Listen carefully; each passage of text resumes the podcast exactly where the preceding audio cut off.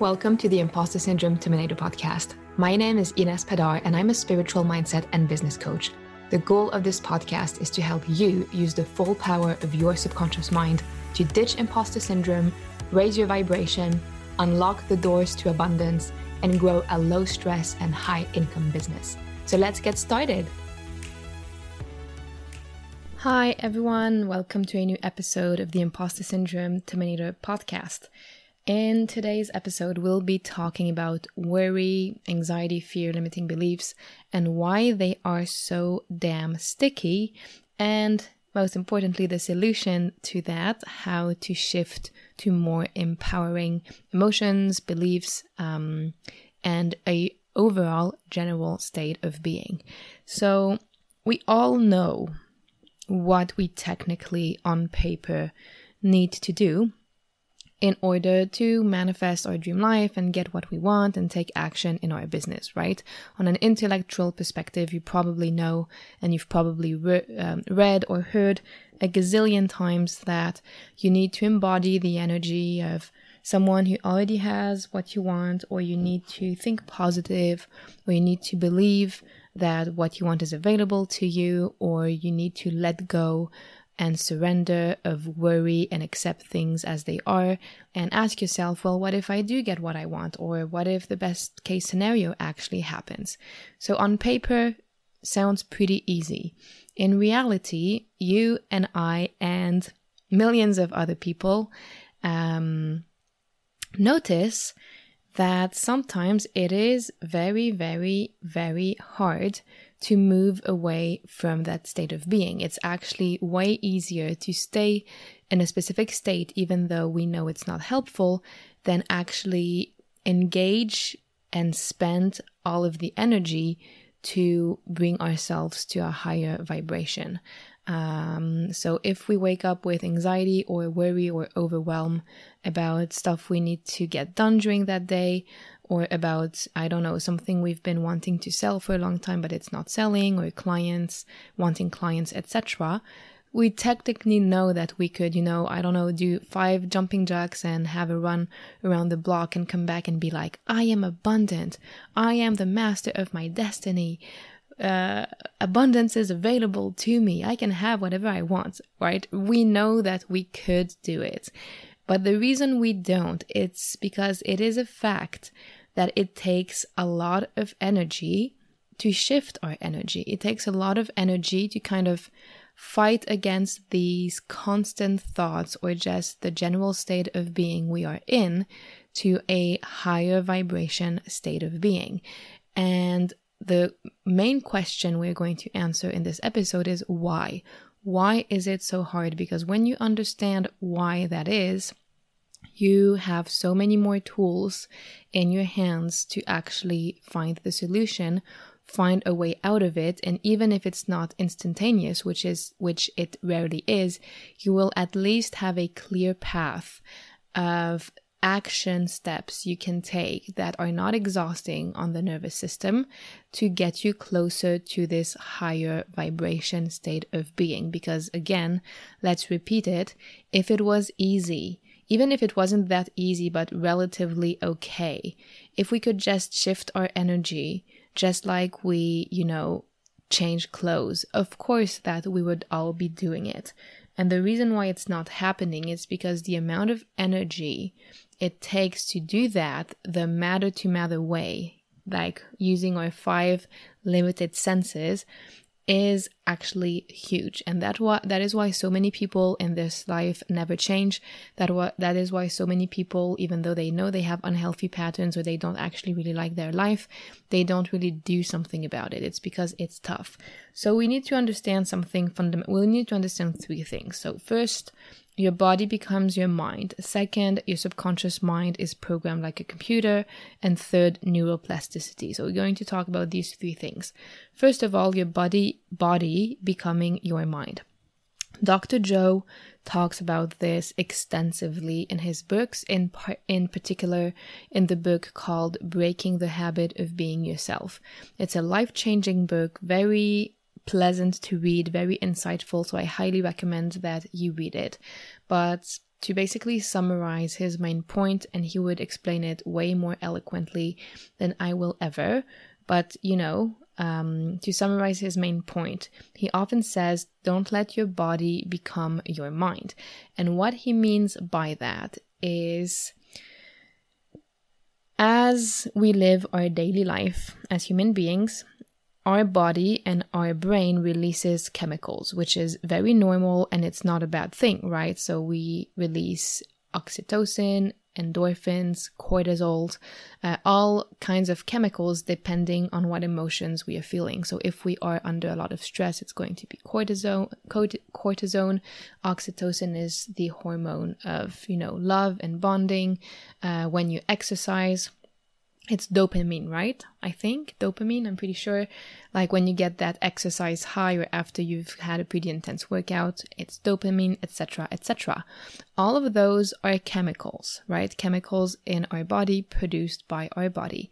Now, if we move away from that for just a second and take a look at other chemicals, like the chemicals present in drugs or alcohols or even sugar or foods or whatever you can think of, we do know that chemicals can become addictive, right? So we can become addicted to sugar, we can become addicted to cocaine, to weed, to alcohol, and to uh, you know salty stuff, to all sorts of different chemicals, because that's just you know how nature works.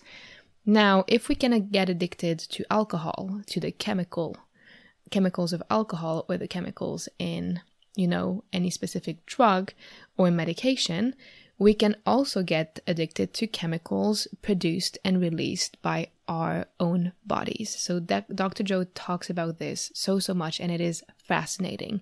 So let's say that you grew up in a household where there was a lot of stress or worry about various issues. It doesn't really, you know, it doesn't really matter what. Well, first of all, as you are in your mom's um, belly or if you know you did not grow up uh, with people if you did not grow up with your biological parents if your parents or ca- caregivers or whoever you know was present when you were a child tend to worry a lot. Well if you were in the womb you're already as a baby going to get a significant amount of those chemicals around you, just like babies in their mom's stomachs can get addicted to alcohol if the mom is an alcoholic. So right off the bath, right off the bat, sorry, before you are even born, you can technically get addicted to the chemical of worrying or anxiety or fear, which is cortisol. And even if it comes later in a household, is if it's the main energy and the main vibration, it is very um, likely that we are going to pick up on similar emotions and similar chemicals. Now, if we are constantly in a state of fear, worry, or anxiety, or not feeling good enough, every single emotion, good or bad, that we feel is going to have a very specific chemical associated to it, right? So, feeling not good enough, or feeling worthless, or not really n- knowing what we want to do, kind of feeling meh all the time, or feeling depressed, all of those have very specific chemicals. And we can get addicted to those chemicals. Now, what happens when someone is addicted to a substance? They need a constant supply of that sub- substance, otherwise, their body goes into withdrawal. And can an alcoholic go without alcohol for a few hours, maybe a few days? Yes, but as the more time goes by without them getting, you know, alcohol, the more agitated they get, they get because their body is going to crave the substance, more specifically the chemical. Same goes with any emotion. So if our habitual emotion is just a slight state of worry. So it doesn't mean we are heavily depressed or we don't have panic panic, panic attacks. Like we're usually living a happy, healthy life, but there's always a bit of worry. What is my mom going to think of dinner? Uh, will I pass my exams? Did that report I submitted at work, was it good enough? Am I going to get in time at my appointment? Or are my kids doing well in school? Um, is my sister-in-law happy? Like constant slight state of worry. Let's say that you now, you know, listen to manifestation podcast and you're like, okay, I'm going to embody that version of me who already has everything she wants or everything he wants, worry free, careless, uh, feeling at peace, etc., etc. If we do it on a conscious level, first hour goes by, everything is fun and games. Second hour, third hour, maybe one day, two days, maybe three days, but we're going to get to a point where our body is going to crave the chemical, the specific chemical of that slight state of worry we used to be in. When that happens, and it's mainly a subconscious mechanism, we are going to start to want or be attracted to or attract circumstances in our life that are going to trigger that slight state of worry. Just like when we are an alcoholic, we don't say, oh, I've been doing so well after three days of not having alcohol. I'm going to ruin everything and have a glass of wine or whatever. No. An alcoholic who's trying to stop drinking and who has succeeded for one or two or three days, the thoughts that are going to go on in his mind is probably, oh, I actually can do this. I don't think my addiction is so bad. I can probably just have half a glass. It's going to be okay. Your mind will trick you into thinking that you're good, you're not doing anything bad, that you're actually sticking with your goal or your morals or values because your mind and your body have one goal and that goal is to succeed for you to to be successful in you taking that substance again. So it's going to rationalize it rationalize it in many ways. So to come back to a constant state of worry if we have been worry free for a few hours or a few days, our body is going to crave that chemical. So now our body basically hijacks our mind and either, you know, shifts our energy or our thoughts so that so we tend up, um, we end up, sorry, in a situation where that worry is going to be triggered. So maybe we are going to remember, you know, that friend we haven't talked to for two years. Well, maybe she actually hates us. Maybe, you know, I fucked up when I said that thing and she stopped talking to me. Maybe I should do something about it. Or that exam or report I submitted one or two months ago or two weeks ago. Maybe I failed. Maybe the reason I haven't heard about it is because, you know, everything is going to shit. So your body will literally hijack your mind in order to get its fix. And it's extremely difficult to go against that process because it is mainly subconscious. So that is reason number one why it is so hard to change, even though, you know, we want to feel abundant and limitless and free and fulfilled and happy and joyful. If we've been used to for months or years to worry about money or think that we're not good enough, even the most, you know, effort and willpower in the world is not going to be enough to compensate for your body hijacking your mind. And it's not a question of willpower, it's just a normal thing. Number two is your subconscious mind works like a computer that gets programmed. So when you program a computer to do something, it will just do it. It won't question, you know, is this a good program? Is it a bad program? It just does it. Just like, I don't know, an Excel file that is programmed to calculate stuff automatically. You just put the data in and then it gives you the result based on what data was put in. Same with your subconscious mind. And more importantly, our subconscious mind is basically programmed before between ages 0 and 7 and the scientific rational explanation for that is actually pretty simple is that our brain can be in different brain wave states.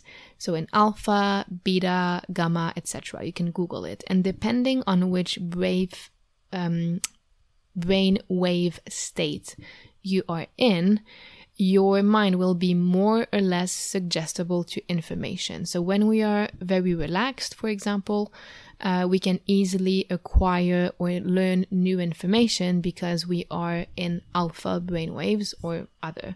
When we are in high stress, fighting, you know, uh, with our boss or with someone, or just in general fighting for survival, as our body would interpret it, running around like a headless chicken, well, that is not a physical state of being to learn and grow. That is a state of being to defend yourself against a potential threat. So when our mind is in high beta or beta brainwaves in general, it's much more difficult to absorb new information as that's just not the priority for your body. The priority is fight, flight, and survival. Now, what we need to understand is that children between zero, so toddlers, kids, children between ages zero and seven, their brain waves are constantly either in alpha or gamma or delta. I'm pretty sure. Don't quote me um, on this. You can Google it, which basically mean that their brain is constantly receptive for information. And that is normal and it makes sense because when we are toddlers, we need to learn so many things. We need to learn how to speak. We need to learn how to walk, how to basically do anything. So it makes sense that in that in those crucial years your brain and subconscious mind and body absorbed absorbs a lot of information very fast without questioning that information otherwise it would take us 20 years to learn how to speak and walk and it would be a disaster so it's a very powerful mechanism so kids can learn fast and learn the things they need to, to learn to survive. It also means that any data that is going to be given to kids at that age is going to go straight in without being questioned. So if your parents con- constantly said rich people uh, have no ethics or living paycheck to paycheck and constantly being worried consciously and subconsciously and subconsciously that is the program that is getting downloaded in our mind and it's going to stay there and run its course and influence our beliefs, emotions, and actions as long as it is not changed. So we need to understand that, that just like you have a program on how to walk, you also have a program on how you feel about money. And unless you consciously change it, uh, it's just going to do its thing. So, unless you consciously change the way you walk, you're just going to continue walking like you learned how to walk when you were one or two or three, right? There's no reason why it would change as you wake up one day. Same goes with all of your beliefs about everything, including what is available and not available to you. Now, reason number three why it's so hard to shift fear or worry or limiting beliefs is, and obviously with your subconscious mind, is that your subconscious mind is meant to keep information and keep programs, not change them all of the time. Because if it changed them all of the time uh, without you wanting that, your life would be a mess. We would have to relearn everything every day. So that's why that if we are programmed to fear, to experience fear, fear or worry or feel that money is, is a scarce resource, that is not going to change unless we try. And number three is neuroplasticity. So, neuroplasticity is a pretty relatively new concept. It's maybe like a few decades old of how your brain can actually regenerate and create new no- neurological pathways. So we used to think that if, for example, you get a traumatic brain injury and part of your brain is damaged, that that was it for you. And sorry, Charlie, you would just have to live like that. And now we know that that's not true. Even if part of the brain is damaged, the other parts of the brain will be able, in some cases, of course, depends, to create new, neurologi- new neuro- neurological pathways or regenerate or kind of go around the problem in a different path to basically for you to regain function you used to have. What we also need to know about neuroplasticity and neurological pathways is that the more you use a specific neurological pathway, the easier it is and the more naturally your body and mind will use it. So, again, when you learn anything new. And I can take the examples as a language, of the language because it's a very easy example. In the beginning, learning a new language is pretty challenging because obviously we know nothing. So it's very painful. You need to like memorize a bunch of stuff. It's not so fun. It takes a lot of effort and you would rather not do it. Or if you are right handed and you start using your left hand, is going to be the same. Feel very unnatural, clumsy, would be much easier to use the other hand. But if you repeat it enough times over and over again, it starts becoming natural and you soon become proficient if you repeat it enough times, right? If you repeat it enough times to the point that it just creates a very strong neurological pathway, you basically never lose it again. So if you learned a second language when you were very young, it's there and it's not going anywhere. If you you, you learn how to ride your bike. But other things, if they have not been uh, acquired to a level that is sufficient. So if you kind of know a second language, but then don't use it for like 10 years, it's going to basically go away because you're not using that neurological pathway. You can think about it like a path in high grass. As you walk in high grass for the first time, it's going to be a bit of a headache, right? You have to do high steps and cut grass and it's going to take time and you, your feet are going to get caught up in the high grass, blah, blah, blah. The more you walk that path and squish the grass and whatnot, the more a path forms and the easier it is to walk on that path until eventually it becomes a new path in the high grass. Okay, so this is the best analogy I can give you. Meaning that if you have been used to thinking that there are limited resources on this planet, or that um, money is not available to you, or that you have to sacrifice things in order to be happy or successful, then it's going to become a habitual neurological pathway. And the more you use it, the stronger it gets and the more your brain is automatically going to go there when assessing a new situation. So, when let's say that now you want to change things, and for example, you've had very strong imposter syndrome and you, you no longer want to feel imposter syndrome and think like that, let's say you are confronted to a situation where, I don't know, someone asks you to do public speaking. Well, because your old imposter syndrome neurological pathway is so strong, the first reflex that your body and brain is going to have is go on that old pathway and say, Oh my God, I can't do this. I'm not an expert. I'm a fraud, blah, blah, blah. Instead of using the new way of thinking that you want to adopt, which is, I know enough, I am competent enough, I can absolutely do this.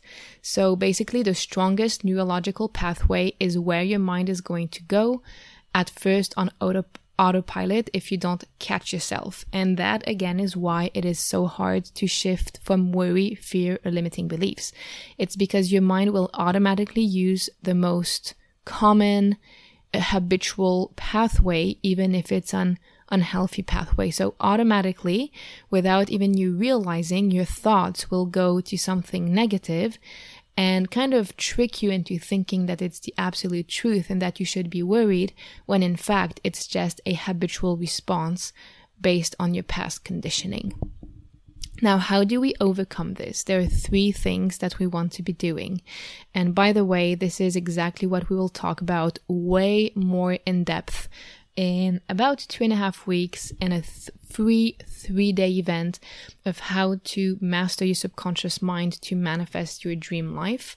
Um, there is no link yet at the time of the recording of this episode, but all of you will get an email and they will be the link to sign up for the free event in the next podcast episode. And maybe in the show notes if you actually if we update them after release. So just check the sh- show notes of this podcast episode. The link might already be there. So, anyhow, there are three things that we want to be doing to um, change fears and worry and limiting beliefs. Number one is becoming aware of it. And it's so basic, but it's so significant. Your mind will go on automatic pilot and think the old way if you don't catch yourself. So we want to catch yourself so we don't go there anymore. We have to become aware of what we no longer want. Just like you would, you know, I don't know, train a puppy. You know exactly what you do want from the puppy and what you don't want. You don't want the puppy to destroy everyone's shoes and bite uh, people in the street. So you're going to become aware of what you no longer want or patterns of, uh, or behavior that are no longer desirable. So first step is literally writing down all of the limiting beliefs or limited state state of being, states of being or emotions that you tend to feel on a daily basis that you no longer want to feel or believe or tune into. Write them down thoroughly and examples of how they show up in your life or examples of limiting beliefs that come up in your mind and in what specific situations they come up. So next time it happens, even if you don't have the power to change it because it's hard, at least you can tell yourself, okay, I'm having a scarcity thought about money and clients. This is an old limiting belief based on, based on old conditioning, and I no longer want to believe this. So even if that's all you do or all you say, it is already going to make a significant difference because instead of entertaining and giving energy to that old pattern, you're basically going to nip it in the bud by saying, No, I am aware that this is an old pattern that I no longer want to place my energy on, and then you can divert your attention to something else. So, step one is becoming aware of it. Step two is doing subconscious work because, as we mentioned before, Beliefs, emotions, patterns, blueprints are stored in our subconscious mind, either by stuff that we learned when we were toddlers or even later in life. Any traumatic event or any event that triggered heightened emotions have beliefs and emotions associated to it that get registered in our subconscious mind because our subconscious mind is subconscious mind's job is to protect us from uh, a threat to our survival. So each time that something happens, good or bad, where we have heightened emotions, it's as if you're opening the door to your subconscious mind to memorize everything that was learned during that event so it can try to protect you in the future. Um, so we want to be doing change at the subconscious level because that is where all of these patterns and beliefs are programmed. We also want to do change at the subconscious level because while affirmations and consciously trying to change can work, it's going to be swimming upstream because our anal- analytical mind is going to reject any new information or new beliefs that are not really consistent with our reality. Our conscious mind is going to have a high, hard time adopting healthier beliefs because it's going to overanalyze everything and look at our past to see if the new belief is valid um, and accurate.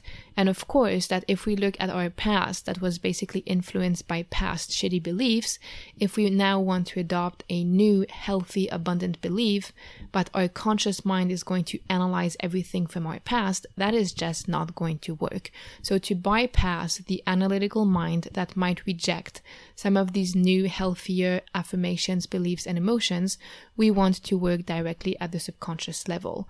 What we also want to do is work on releasing trauma or any type of energetic disruption that could be perpetuating those limited state of beings, negative emotions, and limiting beliefs, um, and releasing them energetically or bringing peace to past trauma is a very powerful way to do that. Aspect number three to adopt a new belief. So, changing beliefs is very simple. It doesn't mean it's easy, but it is simple. To ado- adopt a new belief and let go of an old one, we need to embody the new belief, meaning we are going to take action according to the new belief. So if my belief is, I don't know, I am successful at launching and people love my programs.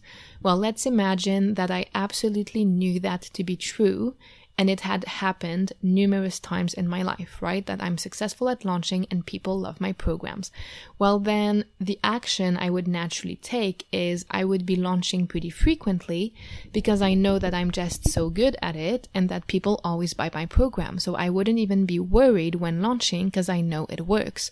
So if we want to adopt this new belief that launching always works and people buy my programs, I actually have to act upon it and fucking launch and assume that everyone is going to buy my program. And if it doesn't work, I just have to do it again until it works because my belief is now that people love my program. So, you know, if they didn't buy, it was because of some weird thing that happened that doesn't mean anything bad. And I just need to do it again because eventually it's going to work. And that is how you adopt a new belief by acting upon that belief. And it's not easy, right? And that's why we want to use the subconscious mind to do that. But as long as we don't adopt action consistent with the new belief, it is going to feed the old belief, and the old belief is going to stay there or keep growing. So, this was it for today. Again, I will go much more into depth of exactly how to rewire, reprogram your subconscious mind and exactly how to let go of worry, fear, and limiting beliefs, especially if you've been out of it for a while or you've been like in the game for a while and it hasn't worked the way you want. And part of you is like, is this ever going to work? Or part of you might have imposter syndrome being like, yeah, I'm teaching people how to do X, Y, Z, but I haven't been able to apply it in my own life. I've definitely been there, done that. It's not a nice feeling. And we will cover all of that in the free three day event uh, that is coming up in two and a half weeks. And we will drop the link either in the show notes right here, depending on when you're listening.